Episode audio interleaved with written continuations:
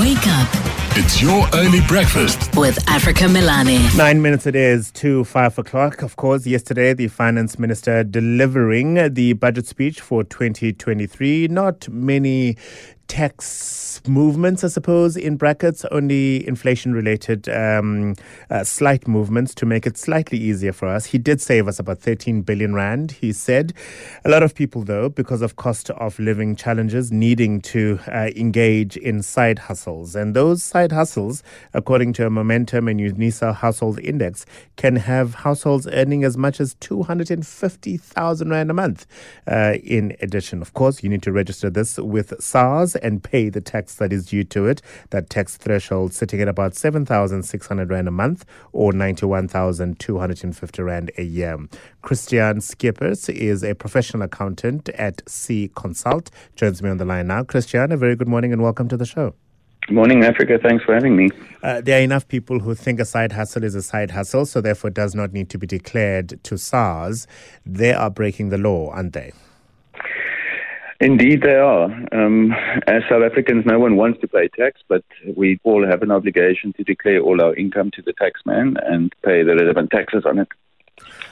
At which point are you then obligated to declare that income? So if Africa Melane uh, earns a salary with Prime Media Broadcasting for work he does for Cape Talk and 702, and I sell pendants, let's say, as my side hustle, and I earn an additional 100 Rand, am I required to declare that additional 100 Rand because I'm already a taxpayer?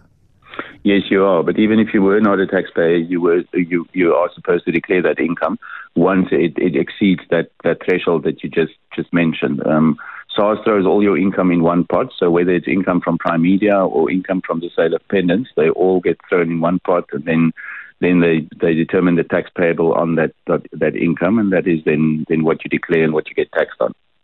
A lot of people uh, have turned portions of their home, if not their entire homes and apartments, to Airbnb as a way of earning additional resources. This extends to them as well, right? Correct, correct. Just um, it's it's probably worth noting that it's not, not the income of this the income that you earn that's that's declared and taxed. It's the income less the expenses. So if you incur some expenses like buying linen or cleaning the Airbnb, um, or having internet or DSTV available for the for the guests, those those expenses will be deductible from the rental income earned. Remember to keep the receipts and the invoices and keep them for a minimum of five years because should Correct. you be audited, SARS will need to have access to those documents. What happens if you don't do this, Christian? Look, SARS is on a mission to to deal with non-compliant taxpayers at the moment. So they do have rec- access to our bank accounts and, and everything that's on record. SARS have access to. Um, so so the effects of of avoiding tax and not declaring your income can be quite harsh in terms of penalties. And let me ask this in a delicate way.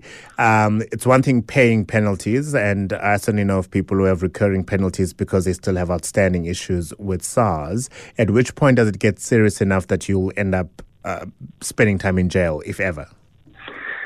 Look, it, it, um, it, it's a, a lot of there's a lot of, of steps that you or a lot of letters from SARS that you need to ignore before you you would end up in jail. Um, but yeah, it's better to when you start getting those letters to to rather respond and act accordingly. And let's be clear, SARS is going after everybody. So don't think, oh, it's only 10,000 Rand, it doesn't matter. It does matter because they're collecting every single cent. And under the current commissioner, Edward um, Kieswetter, uh, there's been a re empowerment, in inverted commas, of the investigative arm of SARS, if you like. Correct, correct. And they're using all kinds of fa- fancy technology and AI to to pick up on on on these kind of things. Yeah. Uh, many people are encouraged to uh, register as provisional taxpayers. And I imagine if one is running a side hustle, particularly that is earning you a substantial amount, that this is the route to go, right? Correct, correct. The the the moment you start earning income from a source other than than a normal monthly salary where pay as you earn is deducted, you are supposed to register as a professional taxpayer and make your relevant tax payments twice a year on the uh, additional income.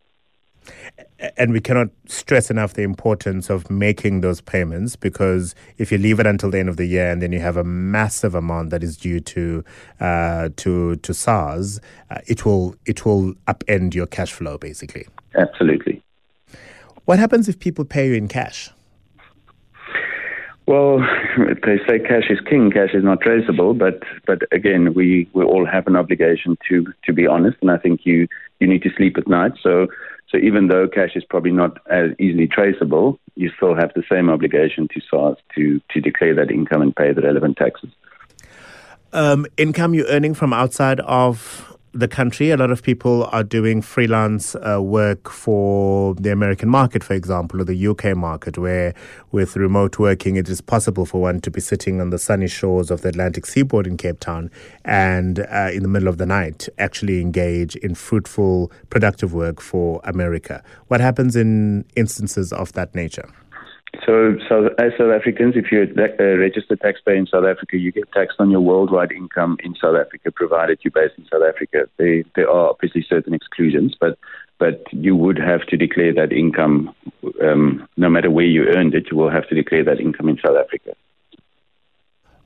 Would you be required, and I mean, I know that it might be outside of your purview, but would one be required to register as a taxpayer in America as well then?